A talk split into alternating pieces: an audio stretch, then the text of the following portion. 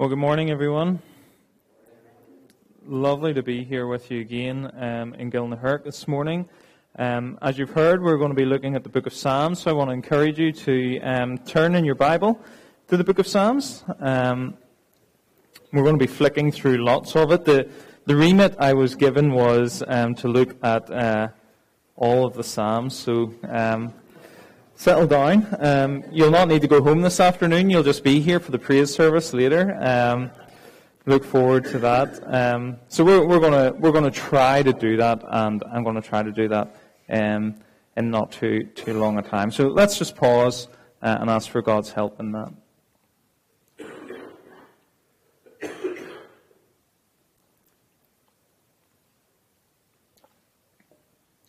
Father, we do praise you for Scripture. We thank you that you are a God who speaks uh, and a God who speaks to his people.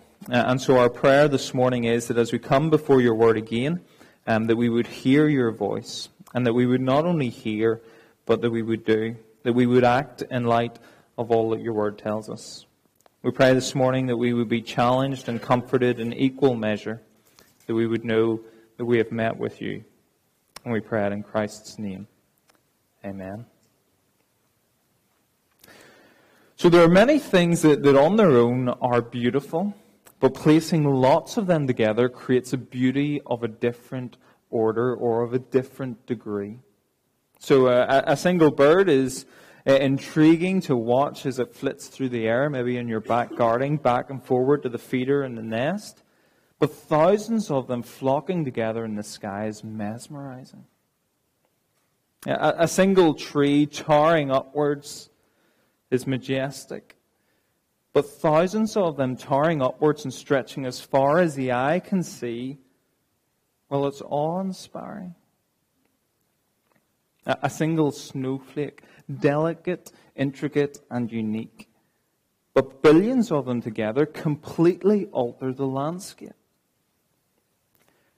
And so it is, I submit to you this morning, with the book of Psalms. A, single psalm is a piece of art worthy of study in its own right, beautiful all on its own. But when we view all 150 together as a purposefully ordered collection, another degree of beauty shines forth. And our aim this morning is to try to see this other degree of beauty. And we're going to look at the book of Psalms as a whole. And as we do so, we're going to take three steps as we look at this book of Psalms. Step one, we'll look at the evidence of thinking about it as a book. Step two will be an outline of the story this book tells. And then step three will be a consideration of the relevance of this for us today. So are you ready for it? Let's go. Step one, the evidence. So we want to assess the evidence for reading 150 individual poems as a book. Uh, and there are four pieces of evidence.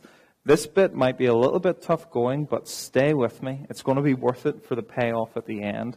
Uh, I want you to think about yourself as Sherlock Holmes this morning. You're going to consider four pieces of evidence, and then you're going to make your conclusion. So, Exhibit A an introduction. The book of Psalms has an introduction. Look at Psalms 1 and 2 there before you. We're not going to read all of these Psalms, but look at them. These two Psalms form a two part introduction.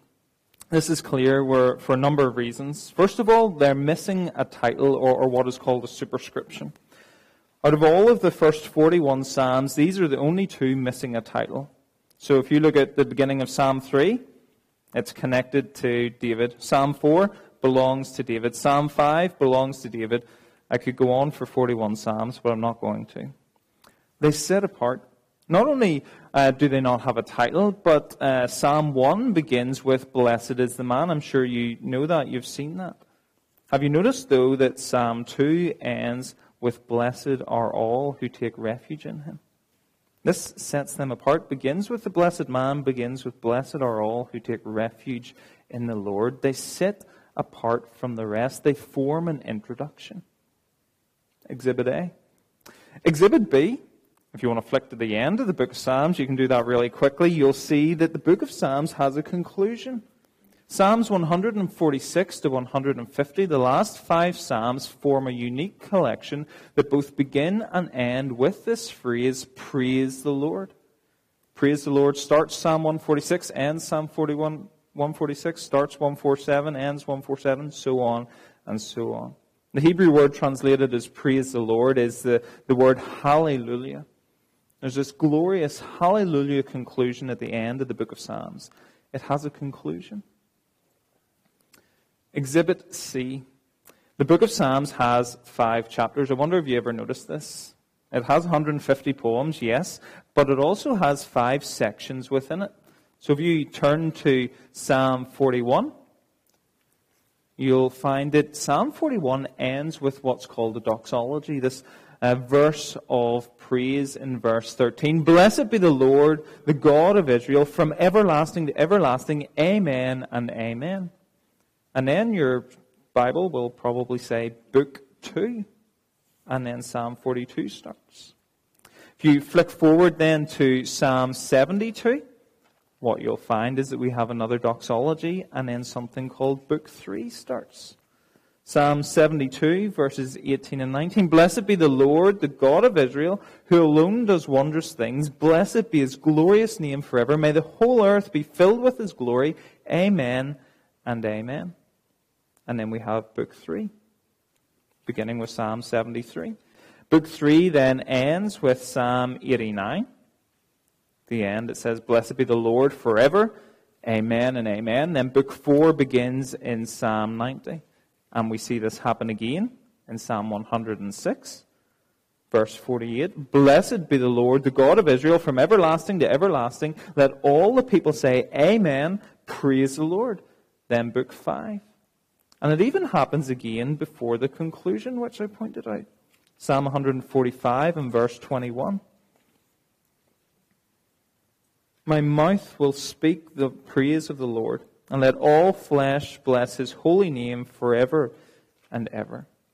You notice all those doxologies sound very similar and then a new book starts afterwards. In addition to that, what we find in the ancient manuscripts is that the book of Psalms never appeared together as 150 Psalms.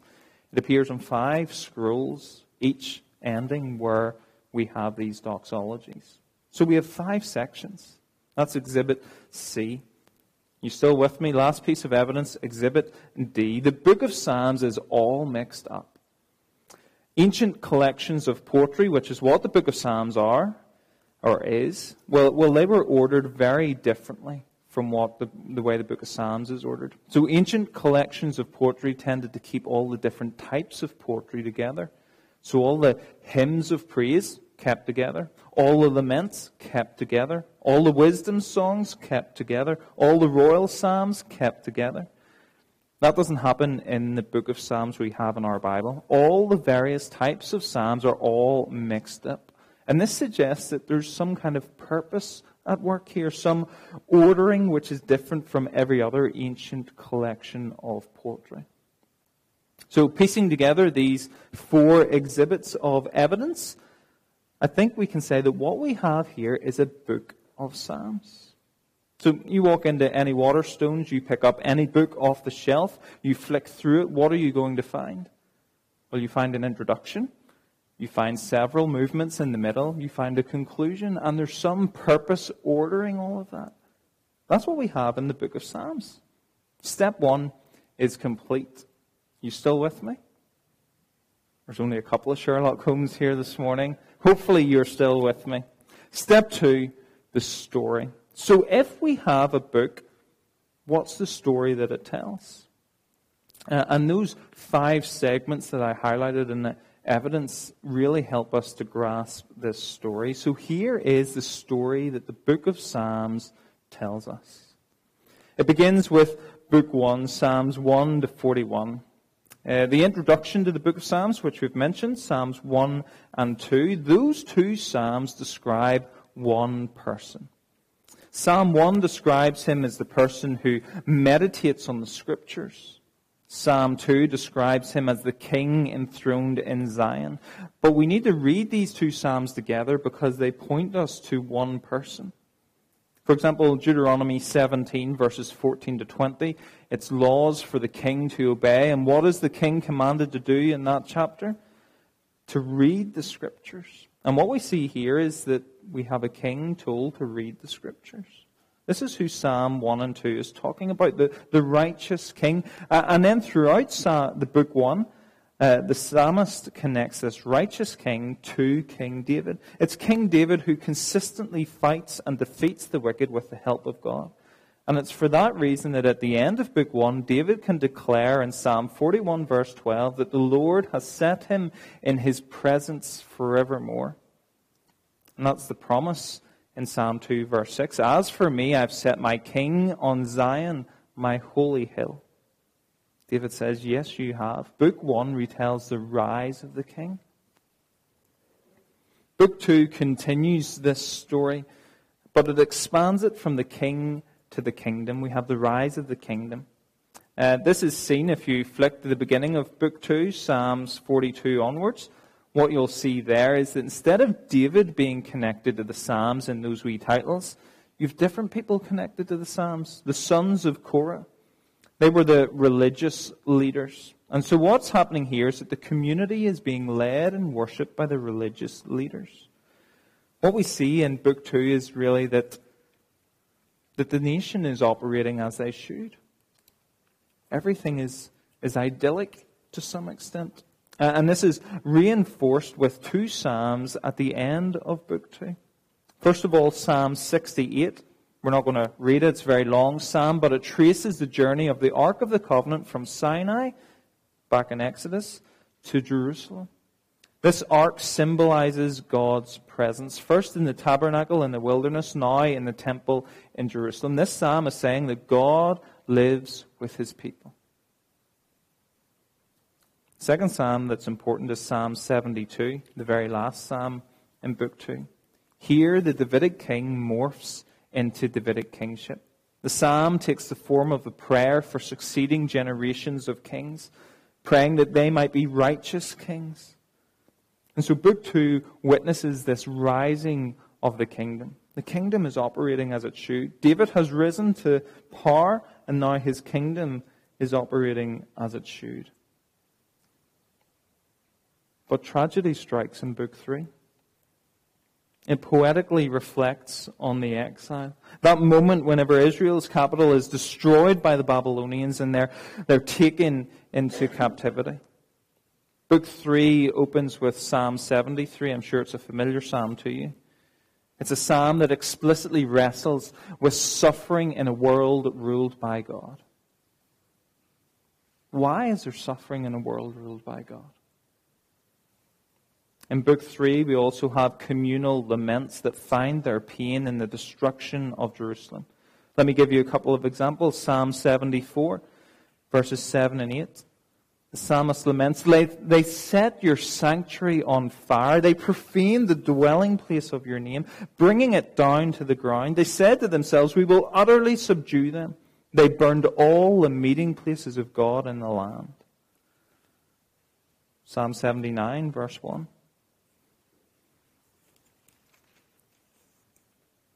O God, the nations have come into your inheritance. They have defiled your holy temple. They have led Jerusalem in ruins. Book 3 reflects on the exile. David is almost completely absent from Book 3 as well. The king is gone. And then, most devastatingly of all, Book 3 ends with Psalm 89. It's a psalm which laments God's apparent abandoning of his king. Flick to Psalm 89 and look at verses 38 to 45 with me. The psalmist says to God, But now you have cast off and rejected. You are full of wrath against your anointed. You've renounced the covenant with your servant. You've defiled his crown in the dust. You've breached all his walls. You've led his strongholds in ruins. All who pass by plunder him. He has become the scorn of his neighbors. You've exalted the right hand of his foes. You've made all his enemies rejoice. You've also turned back the edge of his sword, and you've not made him stand in battle. You've made his splendor to cease and cast the throne to the ground. You've cut short the days of his youth. You've covered him with shame.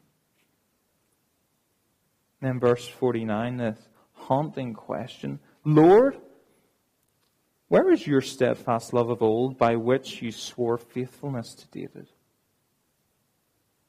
Book 3 ends with this haunting question Lord, where's your faithfulness? And it asks that question because of exile. This shouldn't be.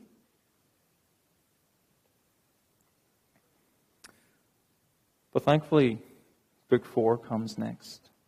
Book 4 brings with it seeds of hope. It begins to answer this provocative question with which Book 3 ended, and it does so by reminding God's people that He still rules. It begins in Psalm 90, a prayer of Moses. Just as God once led his people through the wilderness with Moses, well, he's going to lead his people through another wilderness, the exile. Assurance is then given that God is able to rescue his people from disaster and exile. Psalms 93, 96, 97, 99, they all have this repeated refrain The Lord reigns. God still rules. Interestingly, if you flick forward to Psalm 101 and 103, David appears again. Psalm 101 is particularly striking because it speaks of a just king, a righteous king. Like the one we read of in Psalms 1 and 2, perhaps. And then the long Psalms that end, Book 4, Psalm 104, 105, 106, they all reaffirm God's faithfulness. So, despite the devastation of exile, Book 4 plants seeds of hope that God remains faithful. And then we have Book 5, a new Davidic king. It brings the storyline to a culmination by promising a new Davidic king is coming. David is linked to a lot of Psalms in Book 5. Psalms 108 to 110, 122, 124, 131, 133, 138 to 135, which close Book 5. He, he, he's reappearing. There's also an atmosphere of, of rejoicing and, and jubilation, praise in Book 5 that isn't as pronounced anywhere else. The Hebrew term hallelujah, praise the Lord, appears in Psalms 111, 112, 113, 115, 116, 117, 135, as well as those five Psalms in the conclusion. And this praise seems to be linked to the deliverance that will come through this new Davidic king. Psalm 110 tells us that it's going to be a mighty warrior who will be an eternal priest and will defeat all our enemies. Psalm 132 tells us that God will be faithful to this promised Davidic king. He's going to place him on the throne again. Let me read just a few verses from Psalm 132. Verses 11 and 12. The Lord swore to David a sure oath from which he will not turn back. One of the sons of your body I will set on your throne. If your sons keep my covenant, my testimonies that I shall teach them, their sons also forever shall sit on your throne verses 17 and 18. There I will make a horn to sprout for David. I've prepared a lamp for my anointed. His enemies I will clothe with shame, but on him his crown will shine. The crown that once rolled in the dust will now be set on one's head and will shine. The promised king who will reign righteously forever is coming, the book of Psalms tells us. Uh, and so, what we have here in the book of Psalms is a poetic companion to the Old Testament. The, the five book of Psalms traces the rise of King David and his kingdom, the fall of that kingdom, the subsequent wrestling with God after that fall, and finally praise and anticipation that God will keep all his promises. It's the storyline of the Old Testament. This is the, the mesmerizing, awe inspiring, completely altering beauty of looking at the Psalms, the 150 together. Step two is done. That's the story. And so the key question, what difference does all of this make to you and I this morning? It's all very interesting, but what is the relevance of it? Well, four brief comments as we close. First of all, the book of Psalms assures us that God directs human history. The, the Psalms are unique in that while they are God's word to us today, they originated as man's words to God. But this very fact teaches us something uh, uh, about the mindset of the people who wrote the Psalms and the reality of this world. God directs human history. If the authors of the Psalms did not believe this to be so, well, they wouldn't have cried out to him. Uh, and considering the book of Psalms as a whole helps us to better grasp this reality. In book one, it is God who David constantly turns to in his battle against the wicked. It says this in Psalm 18. I love you, O Lord, my strength. The Lord is my rock and my fortress, my deliverer, my God, my rock in whom I take refuge, my shield, the horn of my salvation my stronghold. David turns to the Lord. In book two, the nation turns to God to rescue it from its, to rescue them from their enemies. Psalm 44. You are my king, O God, ordain salvation for Jacob. Through you we push down our foes. Through your name we tread down those who rise up against us. For not in my bow do I trust, nor can my sword save me. But you have saved us from our foes and have put to shame those who hate us. In God we have boasted continually, and we will give thanks to your name forever. In book three, in, in the wake of the exile, the, the psalmist turns to God once again. He directs human history. That's why it's such a problem that it's happened. In book four, hope is ignited as the psalmist turns to God. In book five, the psalmist praises God for his great deeds for his people. Psalm 117.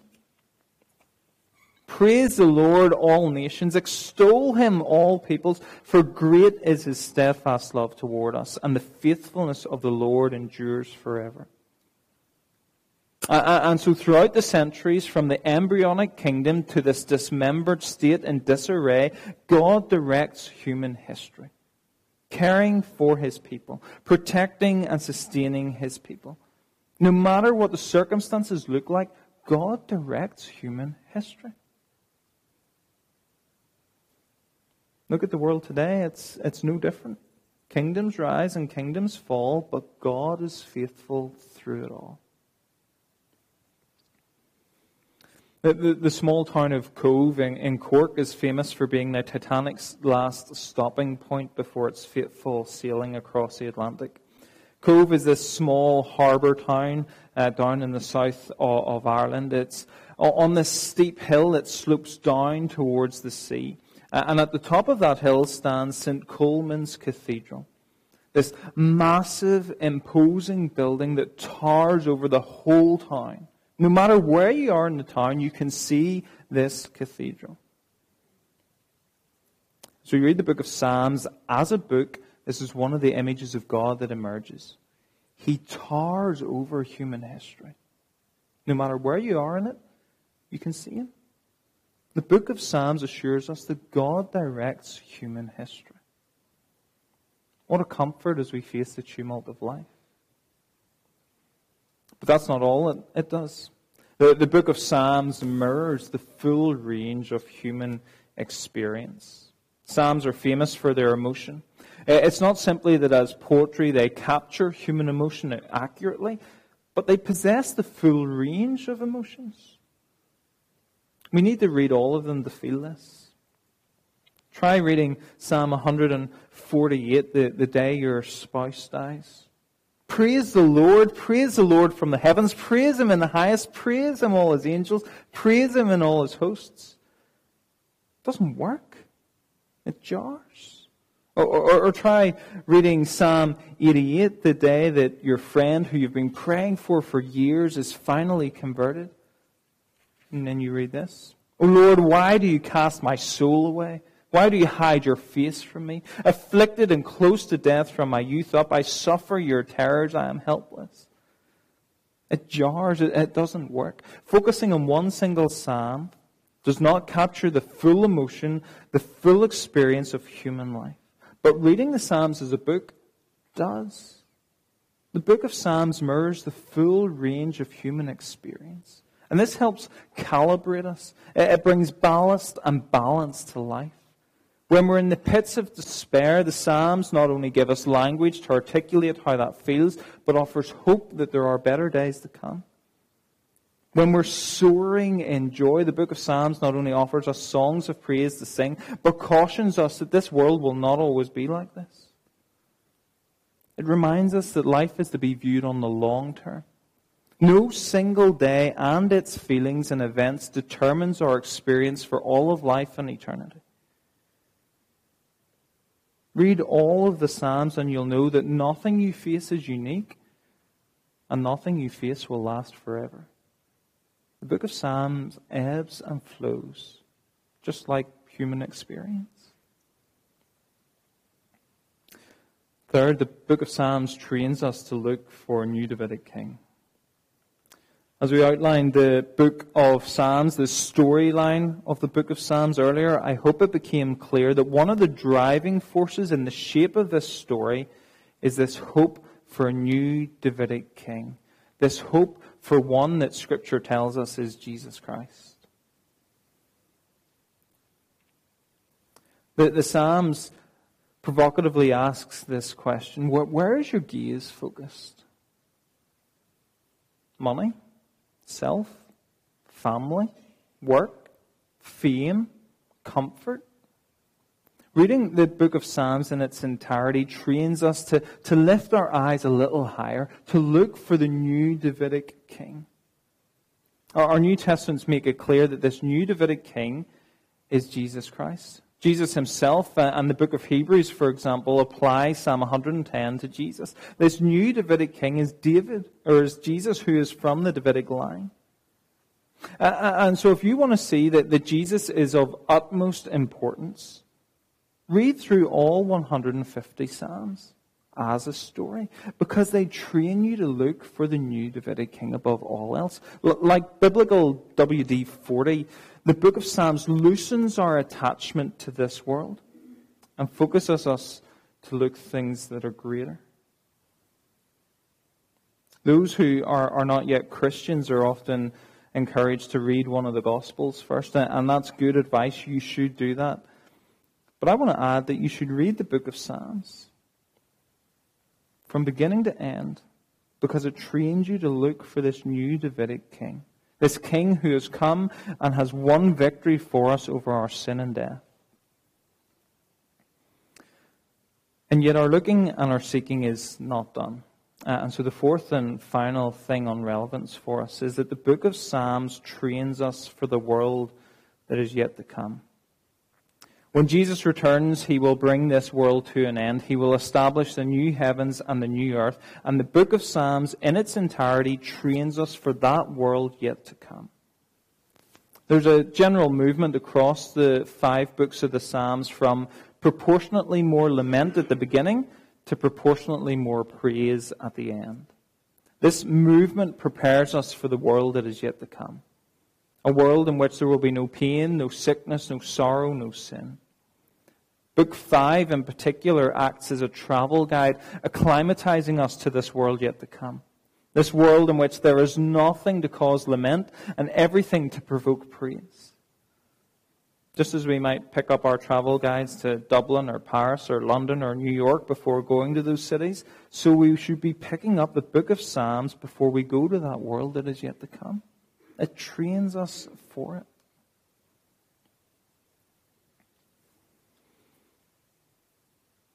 The book of Psalms, in its entirety, poetically retells the story of Israel in a way that assures us that, that God directs human history, in a way that mirrors the full range of human experience, in a way that trains us to look for this new Davidic King, Jesus Christ, in a way that trains us for the world to come.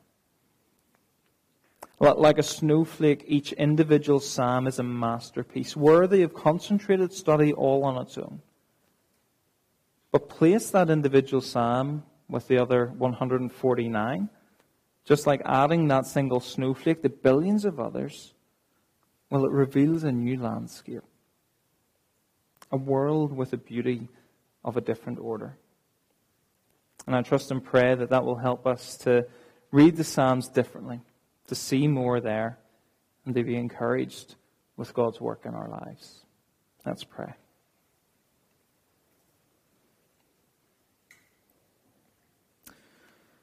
Our Father, we are so grateful that it is you who is in control of human history. That no matter what we see on our social media feeds, what we watch on the news, what we experience in our own lives personally, that you rule and reign over all. We praise you for that this morning. We thank you for the book of Psalms, which gives voice to all of our experiences. And we ask that as we read it afresh, that we would be trained to Search for Jesus Christ in everything and be prepared and ready for the world that is yet to come. For we pray it in Christ's name. Amen.